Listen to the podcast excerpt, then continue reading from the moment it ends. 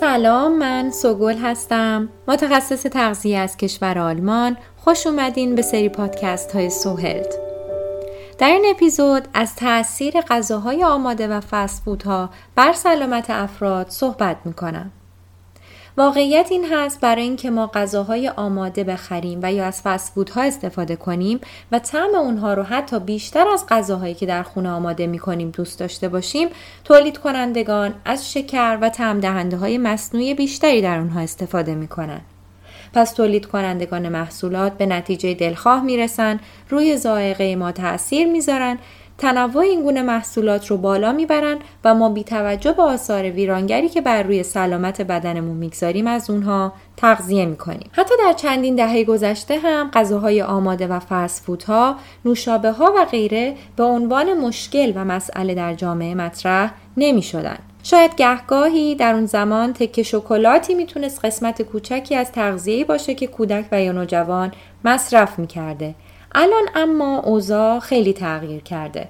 خوردن یک بسته شکلات 100 گرمی ممکنه برای کودک خیلی هم در طول روز عادی باشه. اما این تنها مصرف شکر در شکلات نیست که مسئله سلامتی ما رو تهدید می‌کنه. بالای 80 درصد از مواد غذایی که از سوپرمارکت ها خریداری میشن درش از شکر و مواد نگهدارنده و طعم دهنده های مصنوعی برای خوشمزه تر کردن محصولات استفاده میشه. چه بسا برای متنوع تر کردن همون محصول با استفاده از ترفند رنگ های خوراکی سعی می‌کنن محصول بیشتری رو به مصرف کننده عرضه کنن برای همین مهم هست قبل از خریداری محصول برچسب پشت اون رو با دقت مطالعه کنین و میزان شکر و چربی رو چک کنید. نگاهی به محصولات گوشتی که به عنوان غذای آماده افراد از اونها استفاده می‌کنن میاندازیم. الان تقریبا سوسیس و کالباس و فراورده گوشتی پیدا نمی کنیم که در اون از فسفات مصنوعی و نیتریت سودیوم استفاده نشده باشه. چرا؟ چون فسفات مصنوعی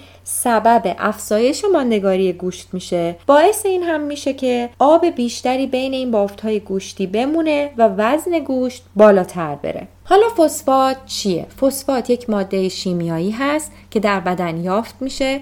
حاوی ماده معدنی به نام فسفر هست که به طور طبیعی در بسیاری از غذاها مثل گوشت قرمز، لبنیات، مرغ و ماهی و غیره وجود داره و برای تقویت استخوانها و دندانها تولید انرژی و غیره بدن به اون نیازمنده کلیه ها به طور طبیعی میزان فسفات بدن رو کنترل می‌کنن. اما بدن ما میزان مشخصی از فسفات رو باید دریافت کنه تا عملکرد طبیعیش رو بتونه انجام بده. اگر بیشتر از اون میزان ما فسفاتی که به صورت مصنوعی به محصولات گوشتی اضافه شده رو مصرف بکنیم برای بدنمون پیامدهایی داره. مثلا برعکس عمل می‌کنه. باعث مشکلات استخوانی و عضلات میشه. خطر سکته های قلبی و مغزی رو افزایش میده و باعث آسیب شدید به کلیه ها میشه. افرادی که بیماری و یا نارسایی کلیوی دارن باید حتما در رژیم غذایشون به مصرف فسفات و تعادل بین فسفر و کلسیوم توجه کنند. افزایش و یا کاهش قابل توجه فسفات و یا کلسیوم در بدن می‌تونه منجر به اختلالات مواد معدنی و در نهایت بیماری هایی مثل هایپرفوسفاتمیا، کلسیفیکاسیون، هیپوکلسمیا و غیره رو به همراه داشته باشه. حالا شما با مصرف یک پیتزای آماده و یک لیوان نوشابه از میزان مورد نیاز بدن عبور می‌کنین و فسفات بیش از اندازه به بدن میرسونین. نکته بعدی مواد نگهدارنده هستند که بدن همه افراد به اونها واکنش یکسانی نشون نمیده اما تاثیرات خودشون رو بر روی بدن ما می‌گذارن و باعث ضعیف شدن سیستم ایمنی ما در طولانی مدت میشن. یکی از اونها نیتریت سودیوم هست که به فراورده های گوشتی اضافه میشه و در اثر حرارت دیدن به ترکیبات سمی و سرطانزا تبدیل میشه. به غیر از مطالبی که گفته شد تمام مواد خوراکی که در رستوران ها و یا حتی در خانه به صورت سرخ کردنی مصرف میشن به دلیل چربی بالا از بین رفتن ویتامین ها و مواد معدنی و اینکه ما نوع روغن و کیفیتش رو نمی‌دونیم ممکنه در اثر چندین بار استفاده از همون روغن سرطانزا باشن بسیار خطرناکند و فاقد ارزش غذایی.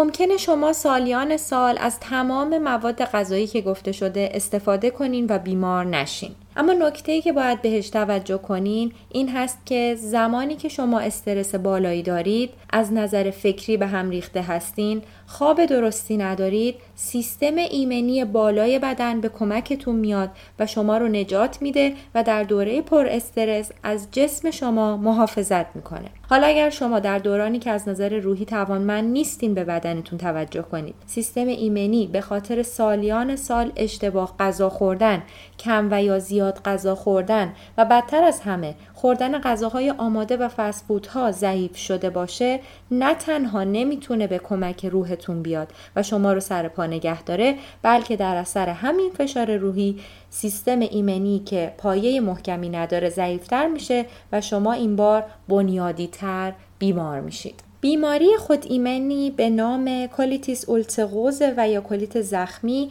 که نوعی از بیماری التهابی روده هست که روده ها به خصوص روده بزرگ رو درگیر می‌کنه و علامت ویژه این بیماری اسهال خونی هستش ثابت شده می‌تونه توسط خوردن فسفود زیاد و تأثیر مواد نگهدارنده بالا بر بدن باشه. البته مجموعی از عوامل ژنتیکی و ایمنی و عوامل مرتبط با سبک زندگی مثل همون رژیم غذایی و استرس و کنترل استرس بر اون تاثیر زیادی داره.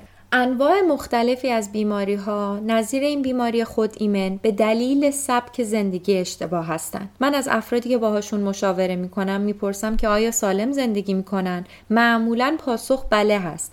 اما آخر مشاوره معمولا نظرشون تغییر می‌کنه. سبک زندگی اشتباه یعنی اعتیاد به شکر یعنی زمان اختصاص ندادن به تهیه غذا در خانه یعنی مصرف گوشت قرمز زیاد استفاده زیاد از محصولاتی که مواد نگهدارنده بالا دارن یعنی خواب ناکافی تحرک ناکافی نیاشامیدن آب به اندازه نیاز درست نفس نکشیدن اختصاص ندادن زمان کافی برای مدیتیشن و یا نیایش برای کاهش استرس. جمع تمام کارهایی که ما در طول روز انجام میدیم در طولانی مدت سبک زندگی ما رو می‌سازه. باز شما به هر دلیلی برای خودتون مختارین جوری زندگی کنین که دوست دارین. اما اشتباهات ما نسلهای آینده ما رو به خطر میندازه. شما متعهد هستین و وظیفه دارین فرزندی رو که به دنیا آوردین درست تغذیه کنین. خواهش می‌کنم در تغذیه کردن فرزندانتون بیشتر توجه کنید. ذائقه بچه ها رو خیلی راحت میشه شکل داد.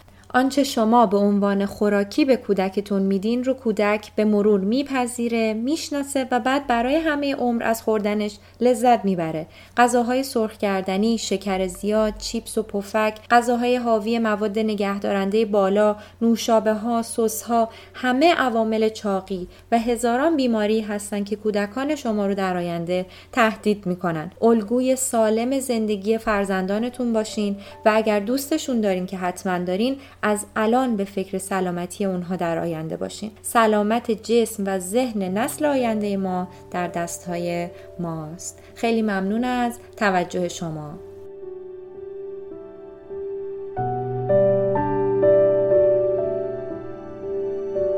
شما می‌تونین سوهل پادکست رو در اینستاگرام دنبال کنید و از طریق اپلیکیشن Apple Podcast برای گوشی های آیفون و اپلیکیشن های Google Podcast، Spotify و Castbox در گوشی های اندروید و همچنین آیفون بشنوید.